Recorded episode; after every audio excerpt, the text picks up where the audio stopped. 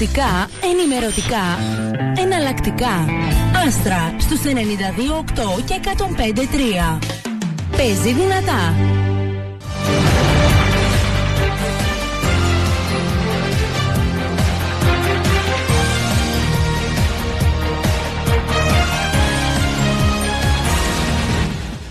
Καλή σας ημέρα και από μένα κυρίες και κύριοι. Είναι Τετάρτη σήμερα, 21 Σεπτεμβρίου του 2022.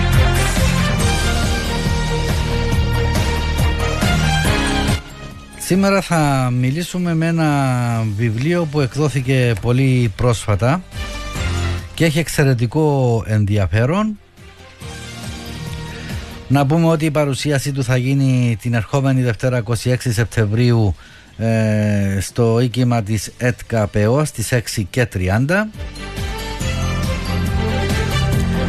Μιλούμε για το βιβλίο του Γρηγόρη Νεοκλέους «Κοινωνικά κινήματα ως φορείς αλλαγής» μια κοινωνική ανάλυση του λαϊκού εργατικού κινήματος στην Κύπρο. Όπως σας είπα είναι πολύ ενδιαφέρουσα μελέτη. Ξεκινά από την εποχή της Οθωμανοκρατίας και έρχεται μέχρι σήμερα.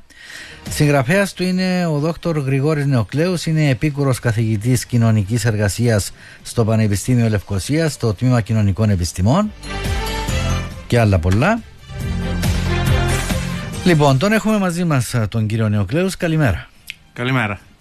Ε, το λέω ξανά, ένα εξαιρετικό βιβλίο ε, και λαμβάνοντας υπόψη ότι έχει πολυσέλιδη βιβλιογραφία και πηγές ε, νομίζω ότι δείχνει και καταδεικνύεται το πόσο καλή δουλειά έγινε ε, στη βάση όλων αυτών των πηγών που ε, χρησιμοποιήσατε για αυτό το βιβλίο.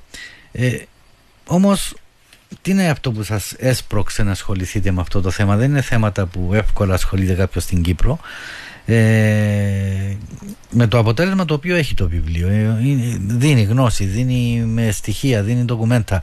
Ε, ποιος είναι ο σκοπός του και έτσι πώς ε, νιώσατε την ανάγκη να γράψετε αυτό το βιβλίο; Ήταν το 2006 ε, όταν αποφάσισα να ξεκινήσω διδακτορικές σπουδές και αναζητούσα ένα θέμα το οποίο να έχει σχέση με το αντικείμενο ε, των, ε, της κοινωνικής πρόνοιας, κοινωνικών θεμάτων.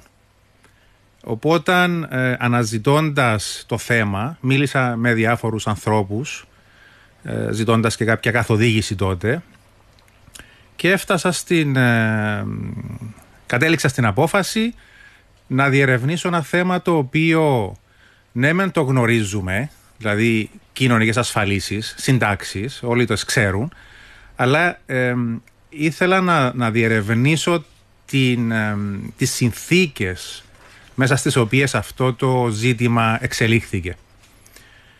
Οπότε αν άρχισα μία έρευνα η οποία ε, περιέλαβε ιστορικά αρχεία, συνεντεύξεις κλπ.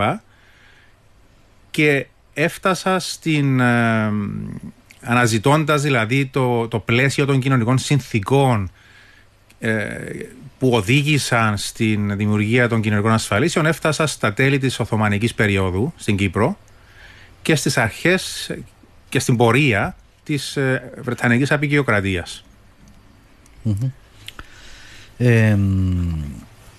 άρα καλύπτει την περίοδο από την τελευταία περίοδο της Οθωμανικής ε, κατάκτησης μέχρι ναι. σήμερα; Καλύπτει την περίοδο ε, τέλη της Οθωμανικής περί, ε, κατοχής στην Κύπρο, δηλαδή γύρω στο 1878, αλλά με κάποιες αναφορές προηγουμένως για να δει ο αναγνώστης τις κοινωνικές συνθήκες επί Οθωμανικής περίοδου. Ε, συζητώ τους ε, λόγους που έφεραν τους Βρετανούς στην Κύπρο, το πολιτικό πλαίσιο μέσα στο οποίο άλλαξε το καθεστώς. Και ε, έρχομαι μέχρι για τις μέρες μας.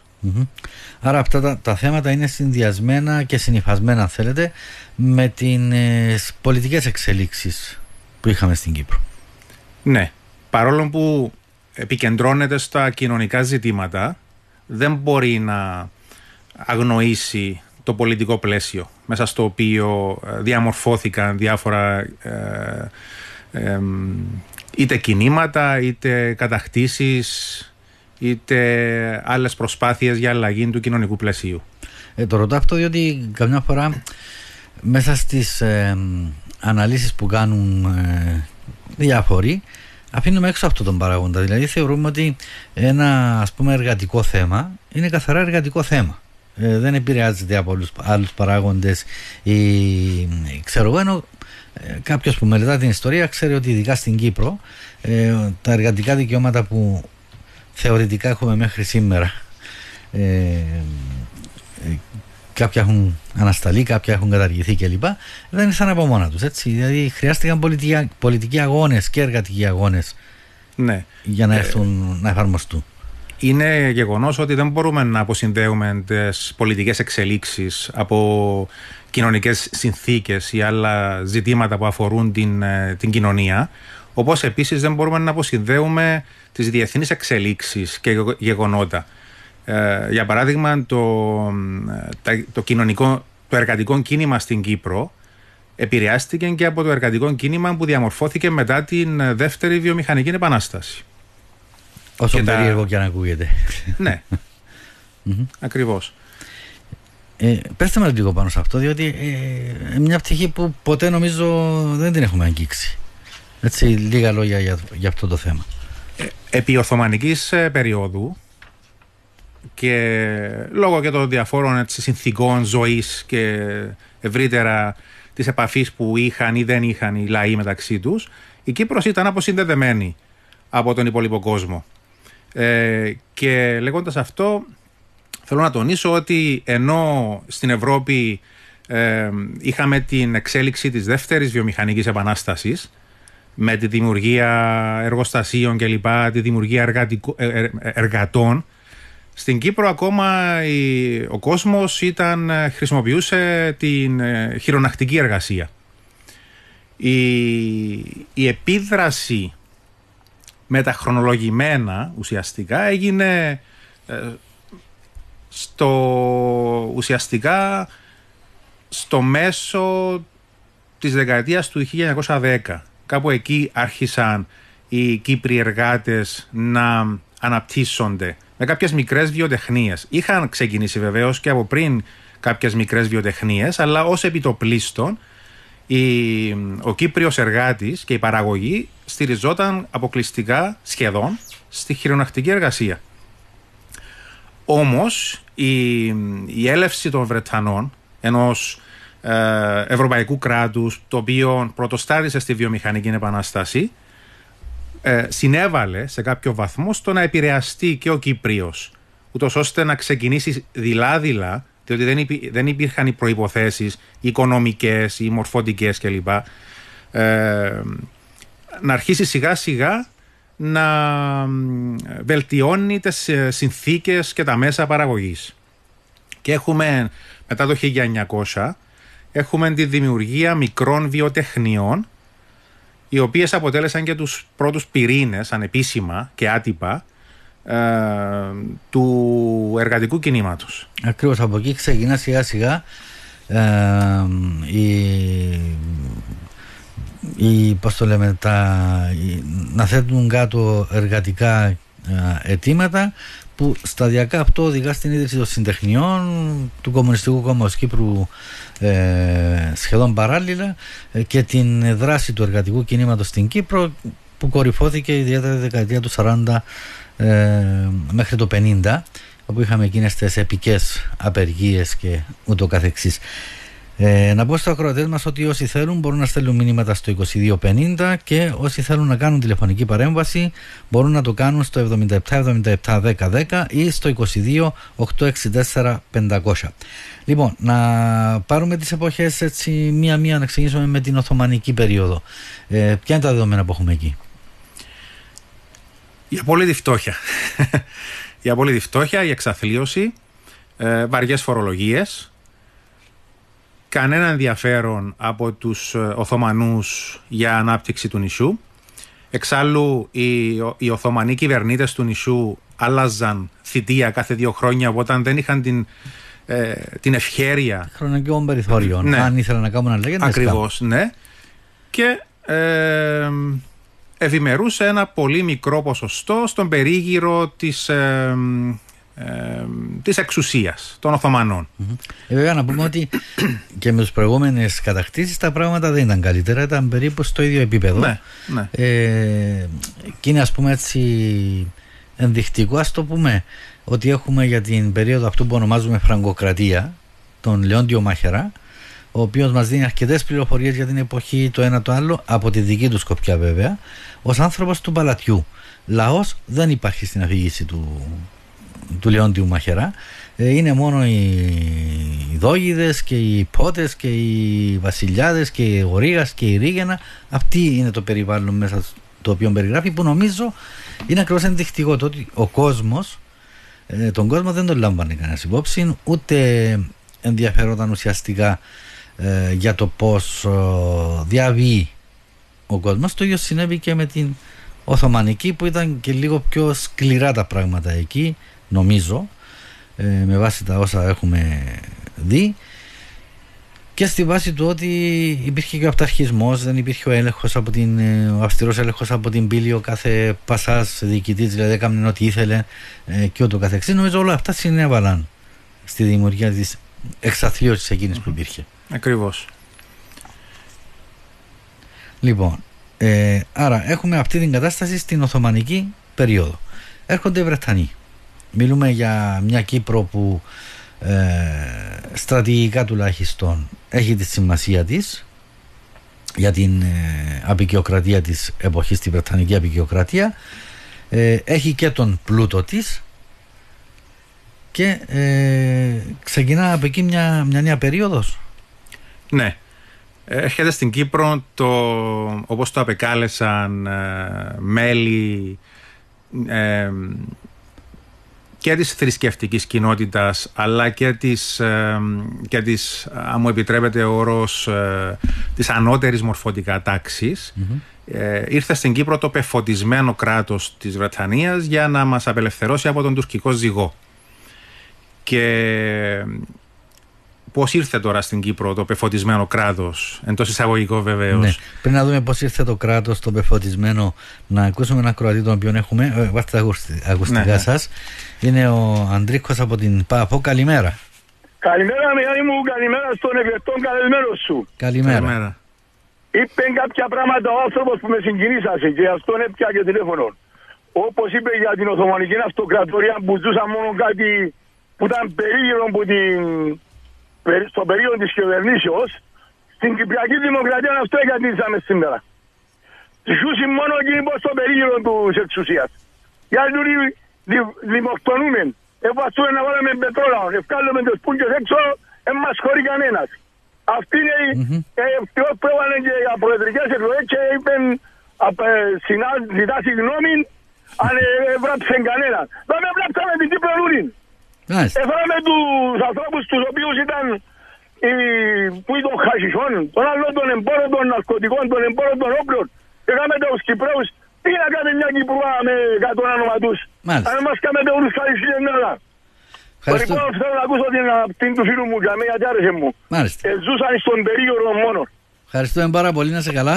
Να σε καλά. Καλή ημέρα να έχετε. Καλημέρα. Ε, νομίζω μια επισήμανση, δεν ξέρω. Ε, το σκέφτονται πολλοί ότι οι εποχές με τις διαφορές τους και με τις ιδιαιτερότητες τους ε, κάπου είναι ένας κύκλος και κάνουν γύρω. Δηλαδή επανέρχεσαι, φεύγεις, ε, ξαναεπανέρχεσαι εκεί και νομίζω ε, ε, κάπου έχει βάση αυτό που είπε ο φίλος μας ο Αντρίκος ότι ε, ζουν καλά όσοι ζουν στον περίγυρο της εξουσίας. Η ιστορία αγαπητέ Μιχάλη επαναλαμβάνεται και θα μου επιτρέψεις να διαβάσω ένα μικρό απόσπασμα από το τέλος του βιβλίου μου, το οποίο το δανείστηκα από τον George Orwell από το βιβλίο του 1984. Ναι. Όποιος ελέγχει το παρελθόν, ελέγχει το μέλλον. Όποιος ελέγχει το παρόν, ελέγχει το παρελθόν. Τι σημαίνει αυτό το πράγμα, πρέπει να προχωρούμε μπροστά κοιτάζοντας πίσω. Ακριβώς για να αποφεύγουμε τις παγίδες του παρελθόντος. Διαφορετικά, ναι, σε κάθε εποχή θα υπάρχει πάντα ο περίγυρος και η έξω από αυτόν. Ε, κάνουμε παρεκβάσεις βέβαια, ε, αλλά ε, αυτό που λέτε είναι απάντηση σε αυτούς που όταν μιλάς για το παρελθόν σου λένε ότι παρελθοντολογείς. Ναι.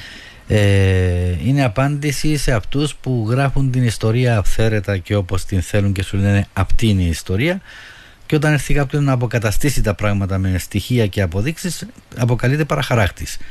Ε, άρα λοιπόν ε, με τέτοιες λογικές που ισχύουν στην Κύπρο δυστυχώς ε, δεν πρόκειται να παραδειγματιστούμε ποτέ από τα λάθη της ιστορίας μας. Διότι δεν βλέπουμε να υπάρχουν λάθη. Είμαστε τα αιώνια θύματα, ε, είμαστε αυτοί που ε, πάντα μας καταπίεζαν, εμείς είμαστε μια χαρά όμορφοι και ωραίοι, αλλά πάντα οι κακοί ήταν σε βάρος μας. Έκαναν εγκλήματα όλοι σε βάρος μας, ε, οι Ελληνοκύπροι ας πούμε δεν έκαναν, δεν έσπασαν μύτη για παράδειγμα. Αυτές είναι οι αντιλήψεις ε, και νομίζω έχει απόλυτο δίκαιο η αναφορά που έχετε πει. Έχουμε ακόμα ένα κουρατή. Λοιπόν, είναι ο, ο Ανδρέας. Παρακαλώ. Καλημέρα Μιχάλη. Καλημέρα από τον Ανδρέας στον Αντρίκο. Α, από τον Αντρίκος στον Ανδρέα. στο- Ναι. Καλημέρα. Λοιπόν, Μιχάλη μου σήμερα εξύπνησα και ένιωθα, πο- νιώθω πολλά πολλά βαρετός για την κοινωνία. Ναι. Λοιπόν, εγώ να πω τρεις λέξεις, Μμμ. τις οποίες είπε τραγούδισε ο μεγάλος Τρίκος Κασταντήρης. Το σύστημα είναι ένοχο Μμμ. και κλείω, και κλείω το εδώ. Νομίζω τα λέει όλα. Ναι. Μάλιστα. Το κλείω εδώ κυριολεκτικά. Ναι, ναι. Ευχαριστώ για, τη- για τον χρόνο. Ευχαριστούμε εμείς για την παρέμβαση. Να είσαι καλά αγαπητέ Ανδρέα. Και έχουμε ακόμα ένα. Ε, είναι ο κύριος ο Μιχάλης. Παρακαλώ. Ένα λεπτό, να ανοίξουμε τη γραμμή νομίζω. Κάτι... Να. Λοιπόν, μας ακούει. Όχι, έχει κλείσει η γραμμή εδώ. Νομίζω είναι εδώ. Ένα λεπτάκι. Παρακαλώ. Μιλώ εγώ Ναι, ο κύριος Μιχάλης. ο ίδιος Ναι, σας ακούμε. να επαναλάβω τα συγχαρητήρια μου, να είστε καλά και οι δύο. Ε, χωρίς παρεξήγηση, θα πάω λίγο πίσω όταν άρχισε η εκπομπή, ε, την περίοδο της ε, τουρκοκρατίας, Ναι. Οθωμανοκρατίας καλύτερα, ναι. Οθωμανοκρατίας, απολογούμε. Ε, θα μπορούσε να αναφερθεί ο καλεσμένος μας ε, όσον αφορά το ρόλο που διαδραμάτισε η Εκκλησία, ε, τι είδους συνεργασία υπήρξε μεταξύ της Οθωμανοκρατίας Μμμ. και της Εκκλησίας; Ναι. Να Θα δούμε. αν- μπορούσαμε να αναφερθούμε; Να το, να το δούμε, να το ρωτήσουμε. Σας άκουσε. Ευχαριστώ. Ευχαριστώ πάρα πολύ. Καλή σας ημέρα. Καλημέρα. Ε, δεν ξέρω κατά πόσον εμπίπτει στην, ε, ε, στο πεδίο της έρευνας ε, της συγκεκριμένης ε, όμως ξέρουμε ότι η Εκκλησία ήταν ένας από τους μεγαλύτερους τσεφλικάδες έτσι. Ε, ήταν στην πλευρά των, έχοντα, των εχόντων την εξουσία και επί Οθωμανών.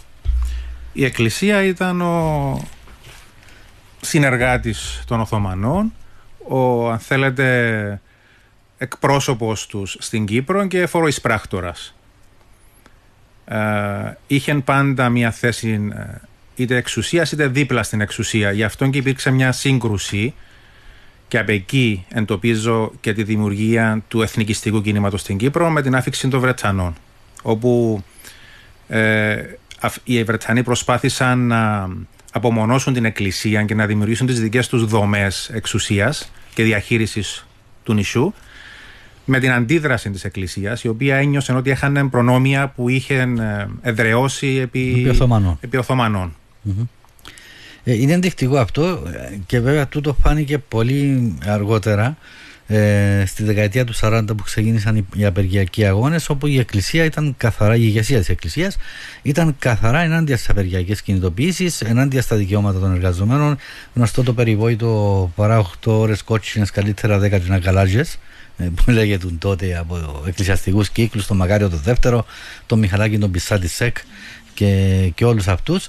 Ήταν ένας ρόλος ε, καθαρά μ, ε, αυτό που βλέπουμε σήμερα με τον σημερινό Αρχιεπίσκοπο που όλοι αντιδρούμε το έκανε και ο προηγούμενος και ο προ-προηγούμενος. Και ο Μακάριος ο τρίτος δεν ήταν ε, κάτι ξέρω εγώ εξειδανικευμένο κλπ. Ε, θυμίσουμε ότι ας πούμε οι δωρεές Μποδοσάκη ε, πήγαν στην εκκλησία αντί στην ελληνοκυπριακή κοινότητα. Και άλλα πολλά. Ε, άρα αυτό που βλέπουμε σήμερα δεν είναι κάτι σημερινό, είναι κάτι διαχρονικό. Ο ρόλος της Ακριβώς. εκκλησίας Ναι. από οικονομικής πλευράς δυστυχώς ε, Θεωρούσε, να μου επιτρέπεις, το, ε, ότι ο ρόλος της ήταν να ηγείται του κυπριακού λαού, ε, εξού και η δημιουργία της Εθναρχίας. εθναρχίας και η, η άποψη ότι αυτοί είχαν το, το πρώτο, τον πρώτο λόγο στις αποφάσεις για τον Κυπριακό λαό και όταν διαπίστωσαν, αφού καλωσόρισαν τους Βρετανούς με τα βάγιων και κλάδων και διαγγέλματα καλωσορίσατε στην Κύπρο πεφωτισμένοι Βρετανοί που θα μας λυτρώσετε κλπ. Μετά 5-10 χρόνια μετά αφού διαπίστωσαν ότι οι Βρετανοί είχαν τη δική τους ε, ατζέντα ε, δημιούργησαν την κίνηση αυτή ε, και, τους, ε, και το πλαίσιο μέσα στο οποίο θα διαμόρφωναν τη νέα τους προσέγγιση, το εθνικιστικό δηλαδή κίνημα, ε, ούτως ώστε να, να, να, προσπαθήσουν να διατηρήσουν το ρόλο τους στην κυπριακή κοινωνία. Mm-hmm. Ακριβώς και από εδώ συνεχίζουμε με το πεποτισμένο κράτος το οποίο ήρθε στην, στην Κύπρο που πολύ σωστά το έχετε πει ότι ε, αγκάλιασαν την απεικιοκρατία ε, όλοι αυτοί ε, χτες ε, κοίταζα τις παλιές εφημερίδες να δω τι έγραφαν τότε που αναδεικνυόταν στο θρόνο η Ελισάβετ. Το ίδιο όταν ο πατέρας της το 37 μιλούμε λίγα χρόνια μετά τα οκτωβριανά το τι διθύραμβη υπήρχε. Ψάλει και το πολυχρόνιο στον Κίκο υπέρ του, του βασιλιά ε, γίνανε εκδηλώσεις στη Λευκοσία. Κάτι ανάλογο έγινε και με την Ελισάβετ μετά το 52-53. Ε, συγχαρητήρια τηλεγραφήματα του Αρχιεπισκόπου. Οι λεγόμενοι εθνικόφρονες με το Θεμιστοκλή Δέρβη παρίστανται σε τελετές ε, όπου ε, αναγνωρίζουν ότι η Βασίλισσα είναι η επικεφαλής μας και εμείς είμαστε οι υπήκοοι, οι υπήκοοι της. Ε, όλα αυτά θα τα έχω στη Χαραυγή το Σάββατο ε, αποτυπωμένα. Ε, ακριβώς αυτά όλα όταν τα συνδέσουμε αποδεικνύουν αυτό που λέγαμε μέχρι Πάμε λοιπόν στο πεφωτισμένο κράτος. Το οποίο πεφωτισμένο κράτος ε, βρέθηκε ξαφνικά να έχει υπό την κατοχή του την Κύπρο. Έγιναν κάποιες ε, στα πλαίσια του της, διεθνής πολιτικής, της διεθνούς πολιτικής σκηνής και των παζαρέματος για έλεγχο της ευρύτερης περιοχής της Λεβαντίνης και για ε, πολιτικούς λόγους όπως η συμμαχία της Βρετανίας με την Τουρκία ενάντια στη Ρωσία ε, δημιούργησαν τις προϋποθέσεις η Βρετανία να ενοικιάσει από την Τουρκία την Κύπρο. Ε, με το ενίκιο των, με το ποσό των 92.000 λιρών ετησίως σαν ενίκιο. Το οποίο βεβαίως δεν έφτασε ποτέ στην Τουρκία, αλλά έμπαινε στις ε, Βρετανικές τράπεζες για να καλύψουν το χρέος της ε, Τουρκίας, ε, η οποία μόλις είχε βγει από τον πόλεμο με τους ε, Ρώσους και είχε ένα τεράστιο χρέος. Άρα πάλι ε, εξυπηρετήθηκαν τα συμφέροντα της Βρετανίας. Οι Βρετανοί βρέθηκαν στην Κύπρο στα μέσα του Ιούλη του 1878 με πρώτο κυβερνήτη το Sir Garnet Woolsey ο οποίος ε, έφτασε στην Κύπρο χωρίς να ξέρει που πάει και χαρακτηριστικά να αναφέρω ότι οι στρατιώτες του ήρθαν με χειμερινές στολές Ω αποτέλεσμα. Νομίζω ότι πήγα στο Βόρειο Πόλο. Ε, Προφανώς, γι' αυτό και μετακόμισαν ε, στο Τρόδο για να μπορέσουν να αντεπεξέλθουν των θερμοκρασιών που υπήρχε στην Κύπρο το καλοκαίρι. Ναι. Ήρθε στην Κύπρο ε, δηλώνοντας ότι δεν αγαπά οτιδήποτε δεν είναι βρετανικό. Ε, τον υποδέχθηκαν, όπως είπα προηγουμένως, με τα βαΐων και κλάδων η, η εκκλησιαστική ηγεσία με πρωτοστάτη τον Αρχιεπίσκοπο Σοφρόνιο. Και ε, μία δήλωσή του, μία ατάκα, μπορώ να χρησιμοποιήσω τον όρο, ε, για να επηρεάσει την κοινή γνώμη υπέρ της νέας ε, ηγεσίας ήταν το λεγόμενο good governance, δηλαδή καλή διακυβέρνηση. Θα φέρουμε την καλή διακυβέρνηση στην Κύπρο. Υπονοώντα ότι θα δημιουργήσουν ένα κράτος πρόνοιας. Ναι. Οπότε εκεί επηρεάστηκε η, κυπριακή ε, κοινωνία, διότι λυτρώθηκαν από τα 300 χρόνια Οθωμανικής κυριαρχίας και τώρα η ηγέτης τους ήταν ένα ευρωπαϊκό πεφωτισμένο κράτος. Αλλά όπως ανάφερα προηγουμένως, αυτή η ελπίδα για αλλαγή διέρχησε γύρω στα 5 με 10 χρόνια, όταν και αντιλήφθηκαν ότι οι Βρετανοί δεν είχαν καμία πρόθεση προόδου ανάπτυξης του νησιού, παρά μόνο σε ό,τι αφορούσε τη δική τους ε, δουλειά στο νησί, που δεν ήταν άλλη από την εκμετάλλευση του πλούτου. Δηλαδή, ναι, ανέπτυξαν. Αυτός είναι ο ρόλος ναι, της απεικιοκρατίας. Ακριβώς. Ανέπτυξαν, ε, βελτίωσαν ε, το λιμάνι της Αμοχώστου, ε, έφτιαξαν κάποιους δρόμους, κάποια κτίρια για να στεγαστούν δημόσιες υπηρεσίες. Αλλά ε, στο γενικό πλαίσιο ο λαός ε, παρέμεινε στη φτώχεια.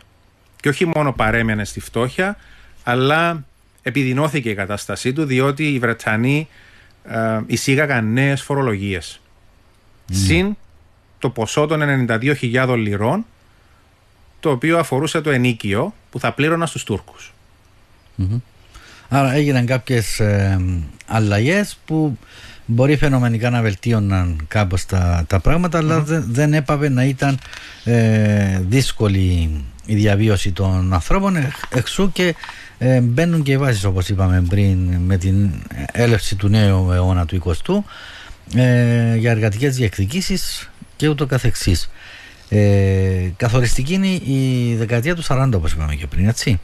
Ε, έχουμε 1926 ε, την ίδρυση του Κομμουνιστικού Κόμματος Κύπρου με ό,τι αυτό συνεπάγεται, δηλαδή με την οργάνωση των εργαζομένων, με, την αρχή, με τη διεκδίκηση ε, διαφόρων ε, ετοιμάτων, με την πολεμική ενάντια στην ηγεσία της Εκκλησίας ακριβώς λόγω του ρόλου της που έπαιζε ως κεφαλιούχος ε, και όχι για λόγους θρησκευτικούς, θεολογικούς κλπ. Ε, και φτάνουμε στην κορύφωση μετά με την ΠΕΟ και με το ΑΚΕΛ στη δεκαετία του 40 όπου έχουμε τους επικούς εκείνους αγώνες ε, το, όπως το είπα και πριν ε, δεν ξέρω αν κάνω μεγάλο άλμα Εντάξει, προηγήθηκαν ε, δι, διάφορες μορφές ε, απέτησης του, ε, του κυπριακού λαού με, προτε, με πρωτεργάτη το νεοσύστατο εργατικό κίνημα το οποίο δεν ήταν Ε, ξεκίνησε να οργανώνεται και να εδραιώνει την άποψή του για το κράτος ευημερίας μετά το 1920. Αλλά στηρίχθηκε πάνω στις πρώτες προσπάθειες των ε, κάποιων συντεχνιών που δημιουργήθηκαν ε, στις αρχές του αιώνα από βιοτέχνες και σταδιακά ε, δυναμώνει το εργατικό κίνημα καταλήγει σε μια ξεκάθαρη άποψη για το τι είναι κοινωνικό κράτος τοποθετώντας ε, το κοινωνικό κράτος ε, μέσα σε ένα πλαίσιο κοινωνικής ασφάλισης για όλο το, τον πληθυσμό και φτάνουμε ε, όχι ε, ομαλά στη δεκαετία του 1940 μετά από έντονους αγώνες, κινητοποιήσεις κλπ που προηγήθηκαν συλλήψεις, ε, εξορισμού, ε, εξορίες κλπ. Οι εντοπισμοί όπως Οι εντοπισμοί, η απέλαση ε, στην Ελλάδα κάποιων ε, στελεχών του εργατικού κινήματος και φτάνουμε στη δεκαετία του 40 όπου ε, δυνατό, ισχυρό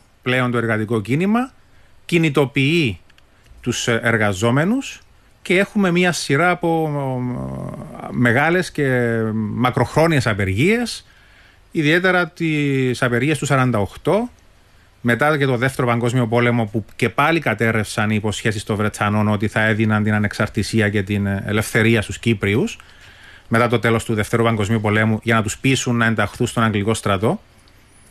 Ε, όπου πλέον ξεκάθαρα το εργατικό κίνημα θέτει το πλαίσιο της κοινωνικής ασφάλισης με κύριο ε, στοιχείο της συντάξης όπου δεν υπήρχε τίποτα μέχρι την εισαγωγή των κοινωνικών ασφαλίσεων σε ό,τι αφορά συντάξεις γύρατος, συν άλλα ωφελήματα για άλλες ομάδες του πληθυσμού. Ε, να πούμε κυρίες και κύριοι ότι μιλούμε με τον δόκτωρα Γρηγόρη Νεοκλέους, είναι επίκορο καθηγητής κοινωνικής εργασίας στο Πανεπιστήμιο Λευκοσίας στο τμήμα κοινωνικών επιστημών. Ε, μιλούμε για το βιβλίο του «Κοινωνικά κινήματα ως φορείς αλλαγής» σε μια κοινωνική ανάλυση του λαϊκού εργατικού κινήματος στην Κύπρο. Παρουσίαση του βιβλίου θα γίνει την ερχόμενη Δευτέρα στην αίθουσα ΕΤΚΑ ΠΕΟ. Ε, μπορείτε να στέλνετε είπαμε τα μηνύματα σας στο 2250 και όσοι θέλετε να κάνετε τηλεφωνική παρέμβαση έχουμε ακόμα το χρόνο ε, για να το πράξετε αν θέλετε. Ε, είναι σημαντικό κύριε Νεοκλέους το γεγονός ότι ε, όλη αυτή η διαδικασία που ξεκίνησε με τις συντεχνίες για την προσπάθεια να, μπει, να μπουν οι βάσεις του κοινωνικού κράτους και όλα αυτά δεν ήταν ακριβώς ανώδυνες. Έγιναν όλα αυτά που είπατε, ε, συλλήψεις, φυλακίσεις κλπ. Αλλά φτάσαμε μέχρι του σημείου να επιδιώκεται να κηρυχτεί παράνομη η ΨΕ, η προκάτοχος της ε, ΠΕΟ, να δικάζεται στο δικαστήριο με την κατηγορία της ανατροπής της, του καθεστώτος καθαρά πολιτική πράξη ε, να γίνονται σκέψεις για να θέσουν εκτός νόμου το ΑΚΕΛ από τότε ε, γίνεται μια σειρά από διεργασίες οι οποίες όμως ακριβώς και λόγω της δύναμης που είχαν τα κινήματα και το ΑΚΕΛ και η ΨΕ και η ΠΕΟ στη συνέχεια ε, τους έκανε να τραβήξουν πίσω συν και οι νόμοι που υπήρχαν τότε και ίσχυαν στην Μεγάλη Βρετανία όχι όμως στην Κύπρο ε, και είναι άλλος σημαντικός παράγοντας αυτός. Συν το ότι έγινε μια γενική επίθεση στο εργατικό κίνημα και με την ίδρυση της ΣΕΚ ε, το 1948 και με την κάθοδο των χιτών στην Κύπρο και την οργάνωσή τους και το χτύπημα του συνδικαλιστικού κινήματος ε, ακριβώς όλα αυτά δεν έγιναν ανώδυνα δεν ήρθε κάποιος και λέει: Παιδιά, θέλετε κοινωνικές ασφαλίσεις, πάρτε τι. Θέλετε 8 ώρο, ορίστε, πάρτε το. Ε, άνω τελεία έχουμε ακροατή, βάλτε ακουστικά. Παρακαλώ. Καλημέρα σας. Καλημέρα. Καλημέρα. Πολλά ενδιαφέρον το θέμα σας. Ο κύριος Παναγιώτης, ναι. Ναι, ακούω αντίλαλο. Ε, ένα, ένα λεπτό να χαμηλώσουμε εδώ. Τώρα είναι εντάξει; Είναι καλύτερα. Μάλιστα. Πολλά ενδιαφέρον το θέμα σας. Ε, Όμως τούτα όλα που τα λέτε ε, μπορεί να τα έβρετε σε μεγάλο βαθμό, πολλά μεγάλο βαθμό, να μην πω απόλυτα, μέσα στο μουσείο της ΠΕΟ. Διότι ασχολείται το μουσείο mm-hmm. της ΠΕΟ που είναι τουρκοκρατία. Ναι, εκεί είναι το, τα απτά παραδείγματα, ναι, τα, η, η άλλη πλευρά της ιστορίας. Όχι μόνο γραπτά, αλλά και ε, υλικά, ενώ εκθέματα, επιστολές, εργαλεία, διάφορα υλικά, στολές. Mm-hmm. Και δυστυχώς δεν το επισκέπτονται σχολεία. Δεν το επισκέπτεται κανένας γιατί ούτε μια πινακίδα στην περιοχή δεν έχει που να ενημερώνει ότι στην περιοχή υπάρχει το πράγμα. Σωστή επισήμαση, ναι, έχετε δίκιο. Έχετε ούτε δίκιο. μια πινακίδα, ούτε μια πρόχειρη ε, πινακίδα ρασιτεχνική δεν υπάρχει που να δείχνει. Και ξέρω τα τούτα γιατί συμμετείχα σε κάποιο βαθμό με τον Παντελή Βαρνάβα, τον Μακαρίτη, στο στήσιμο του μουσείου. Mm-hmm. Βοήθουν το χειρονακτικά. Το έχουμε επισκεφτεί πολλές φορές και πρέπει να πω ότι κάνουμε σκέψεις για να παρουσιάσουμε το, τα, τι υπάρχει στο μουσείο σε μια από αυτές τις εκπομπές ε, και θα το κάνουμε κύριε Παναγιώτη μου. Είναι ένα πολλά πολλά αξιόλογο για τον τόπο, για την Κύπρο ούλη ο χώρος και είναι υποβαθμισμένος, περιφρονημένος mm-hmm. και από την πολιτεία και όχι μόνος. Μάλιστα. Ευχαριστούμε πάρα πολύ κύριε Παναγιώτη μου. Να είσαι καλά. Παρακαλώ, γεια σας. Ευχαριστούμε. Ε, νομίζω σωστές οι επισημάσεις του, του ακροατή μας ε, κύριε Νοκλέους. Το, κίνημα, το εργατικό κίνημα στηρίχθηκε τουλάχιστον στην αρχή στους μεταλλορίχους και στους οικοδόμους. Μιλούμε για χιλιάδες ανθρώπους οι οποίοι έφυγαν από τις περιοχές τους λόγω φτώχειας και συνεχόμενης ανομβρίας και πήγαν να εργαστούν στα μεταλλεία κάτω από άθλιες συνθήκες. Και συμφωνώ με τον Ακροατή ότι το μουσείο της ΠΕΟ καταδεικνύει τις συνθήκες κάτω από τις οποίες εργάζονταν οι μεταλλορύχοι.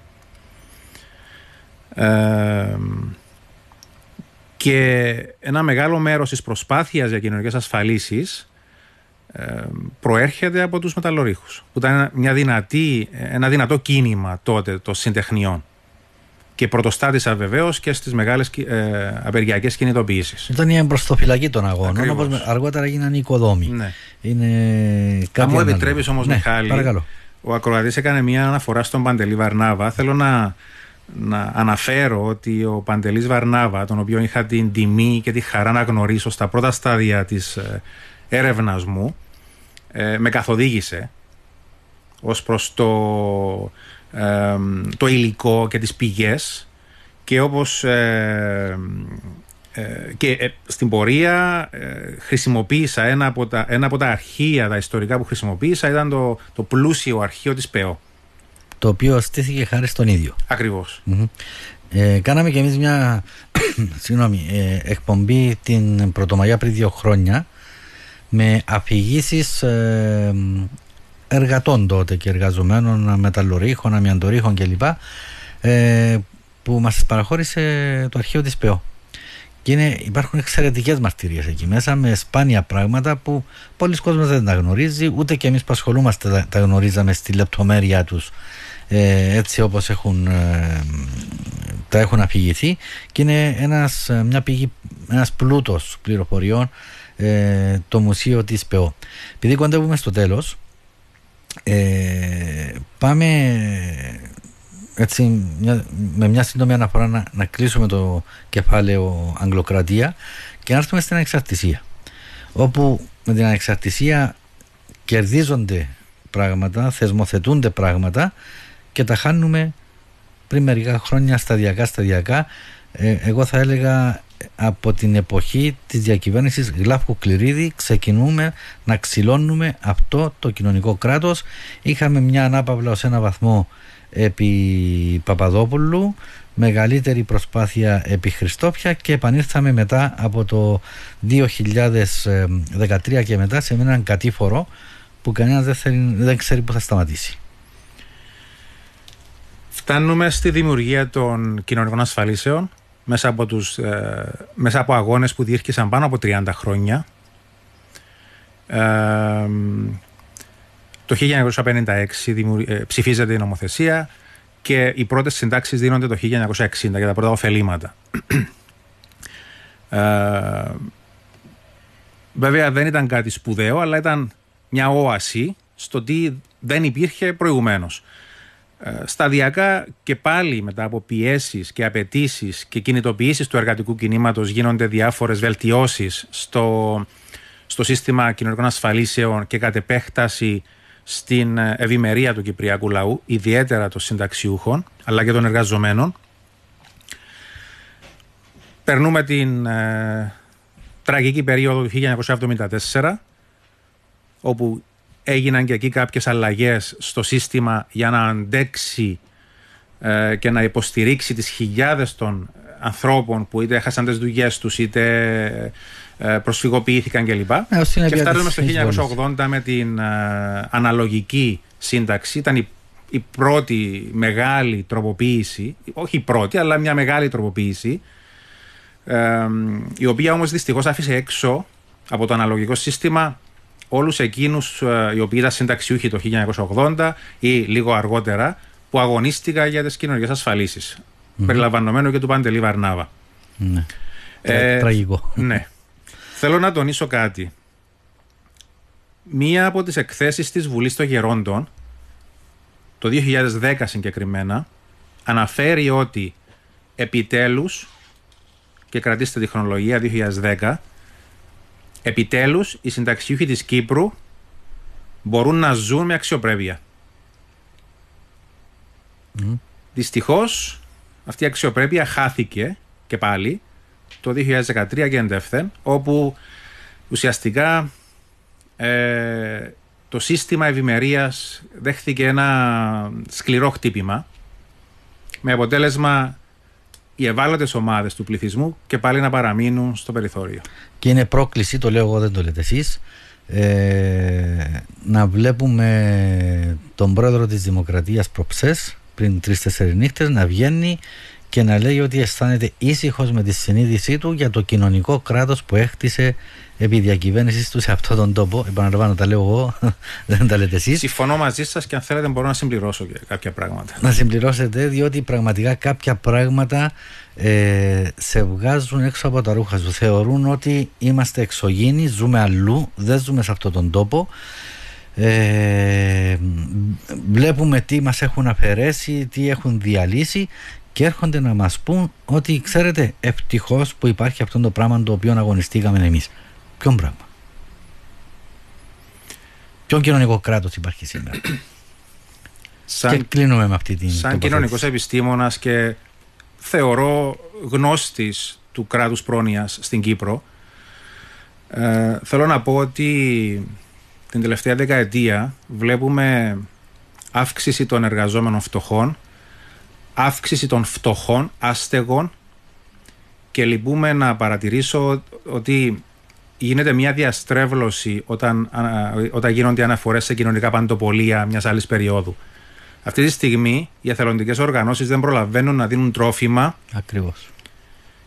Και το λέω με κάθε ευθύνη διότι είμαι στην πρώτη γραμμή σε κάποια θέματα και βλέπω ε, με τα μάτια μου το τι γίνεται σε αυτή τη στιγμή στην Κυπριακή κοινωνία. Και επειδή δεν προβάλλονται από τα μέσα ενημέρωσης αυτά τα πράγματα που είπατε, δεν σημαίνει ότι δεν υπάρχουν. Τότε μάθαμε ότι υπήρχαν διότι κάθε νύχτα τα βλέπαμε στην τηλεόραση. Μετά δεν τα βλέπουμε. Το ότι δεν τα βλέπουμε δεν σημαίνει ότι δεν υπάρχουν. Άλλωστε νομίζω δεν έχει έστω και έναν άνθρωπο στην Κύπρο που να μην έχει ένα συγγενή του, ένα γνωστό του, ένα γείτονα του, ο οποίος να έχει πρόβλημα. Δεν υπάρχει κάποιος ο οποίος να νιώθει ότι ρε παιδί μου δεν είμαι ασφαλής σε αυτόν τον τόπο. Δηλαδή ε, ούτε η διαβίωση μου ούτε η επιβίωση μου ακόμα. Και να μας λένε ότι είναι περήφανοι για το κοινωνικό κράτος που ανέπτυξα ε, νομίζω το λιγότερο είναι πρόκληση. Θέλω να κλείσω με κάτι άλλο όμως ε, αν δεν έχετε κάτι άλλο να προσθέσετε πάνω σε αυτό. Ε, να ε, πω ότι αυτό που βλέπουμε στην Κύπρο δεν είναι ε, παράξενο. Συμβαίνει σε όλες τις χώρες. Είναι η, η, η, η ασίδωτη δράση, αν θέλετε, του νεοφιλελεύθερου, της νεοφιλελεύθερης που θέλει λιγότερο κράτος και προφανώς περισσότερα κέρδη για κάποιους. Δυστυχώς το, το κράτος πρόνοιας, το βλέπουμε και στην Ευρωπή, συρρυκνώνεται. Ε, και να θυμίσουμε παλαιότερες αναφορές ότι το κράτος δεν είναι ψωμάς, το κράτος δεν μπορεί να είναι πεζινάρης, το κράτος δεν μπορεί να είναι εκείνο, το κράτος δεν μπορεί να είναι τούτο. Και στο τέλος, εδώ που καταλήξαμε με τις φιλελεύθερες πολιτικές. Κλείνοντας, ε, μου ήρθε μια απορία το, έτσι μιλώντας για τις κοινωνικές ασφαλίσεις μετά το 60 ε, δεν ξέρω αν θέλετε να το απαντήσετε λέγεται ότι πατέρας των κοινωνικών ασφαλίσεων είναι ο Τάσος Παπαδόπουλος ισχύει όχι. Είναι μύθος. Και καταρρύπτεται από στοιχεία και στο βιβλίο μου, το παρουσιάζω αυτό. Ο Τάσος Παπαδόπουλος βρέθηκε υπουργός Εργασίας και Κοινωνικών Ασφαλίσεως σε ένα νεοσύστατο κράτος και απλά έβαλε την υπογραφή του σε τροποποιήσεις της νομοθεσίας, διότι η νομοθεσία ψηφίστηκε το 1956. Άρα πριν τη δημιουργία της Κυπριακής Δημοκρατία και αποδεικνύεται και στο βιβλίο μου ότι μετά από έντονες πιέσεις του εργατικού κινήματος ο Τάσος Παπαδόπουλος, όντας υπουργός Εργασίας, μπορούσε να είναι οποιοδήποτε, έβαλε την υπογραφή του για να τροποποιηθεί το σύστημα και να αυξηθούν τα, ε, τα ποσοστά ε, των ε, συντάξεων, τα ποσά των συντάξεων και των εισφορών για, με σκοπό τη βελτίωση του, του συστήματος. Μάλιστα. Και αυτό το επιβεβαίωσε σε συνέντευξη του προς εμένα και στέλεχος του Τμήματος Εργασίας, ο Αντώνης Πρωτοπαπάς, που υπήρξε και στέλεχος της Βουλής των Γερόντων και άλλες ε, ιστορικές πηγές που αναφέρονται εκτεταμένα στο βιβλίο μου. Μάλιστα. Λοιπόν, φτάσαμε στο τέλος. Θέλω να πω ένα μεγάλο ευχαριστώ. Ε, διότι πραγματικά ε, έστω και περαστά που είδαμε τα θέματα είναι ε, πολύ σημαντικά και πολύ διαφωτιστικά. Ε, να επαναλάβουμε ότι θα γίνει την ερχόμενη Δευτέρα 26 Σεπτεμβρίου στις 6.30 το απόγευμα στο ΕΤΚΑΠΕΟ στον τρίτο όροφο η παρουσίαση του βιβλίου του δόκτωρα Γρηγόρη Νεοκλέους ο οποίος ε, είναι σήμερα εδώ μαζί μας μας ρωτούν εδώ σε μηνύματα ε, πού βρίσκουμε το βιβλίο και πόσα κοστίζει κύριε Νεοκλέους Το βιβλίο διατίθεται στην Κύπρο μόνο από εμένα κατόπιν επικοινωνίας μαζί μου. Θα διατίθεται και τη Δευτέρα στην ε, παρουσίαση του βιβλίου. Το κόστος του είναι 17 ευρώ. Μάλιστα. Μαζί σας πώς μπορεί κάποιον να επικοινωνήσει; Μπορώ να με πάρω στο τηλέφωνο 99 385 312 και υπάρχει και ένα μικρό κόστος ε, για εκτός Λευκοσίας αποστολές, γύρω στα 3-4 ευρώ. Μάλιστα. Λοιπόν, ε, ένα μήνυμα εδώ λέει ότι για να διαβάσουμε το βιβλίο σας πρέπει να έχουμε συγκεκριμένες γνώσεις σε θεωρίες των κοινωνικών κινημάτων. Καθόλου. Ή είναι εντάξει να το ξεκινήσουμε χωρίς ιδιαίτερη background γνώσεων; Ακριβώς το βιβλίο αυτό γράφτηκε με σκοπό να προσεγγίσει και να γίνει κατανοητό από τον μέσο αναγνώστη. Προσπάθησα ναι με να κάνω κάποιες συνδέσεις με το θεωρητικό πλαίσιο αλλά ε, απέφυγα να πέσω στην παγίδα του να θεω, θεωρητικοποιήσω σε βαθμό που να είναι ακατανόητος. Θεωρώ ότι το βιβλίο είναι ε, εύκολο κατανοήτο. Εύκολο κατανοήτο, προσιτό στον κάθε αναγνώστη. Είναι αυτό που κουβεντιάζαμε πριν να μπούμε στο στούντιο, που μου το είπατε και σας το είπα και εγώ, ότι όντως αποφεύγεται η θεωρητικολογία ε, που μπορεί να συγχύσει, μπορεί να κουράσει, μπορεί, μπορεί, μπορεί και δίνεται έτσι εκλαγευμένα ε, η εξιστόρηση των, των γεγονότων. Λοιπόν, το βιβλίο είναι Κοινωνικά κινήματα ως φορείς αλλαγής, μια κοινωνική ανάλυση του λαϊκού εργατικού κινήματος στην Κύπρο, συγγραφέας ο Γρηγόρης Νεοκλέους. Ε, τη Δευτέρα λοιπόν όσοι θέλετε ε, καλό θα κάνετε, κακό δεν θα κάνετε να παραστείτε στην ε, παρουσίαση του βιβλίου στην ΕΤΚΑΠΕΟ στον τρίτο όροφο στις 6 και 30 το απόγευμα.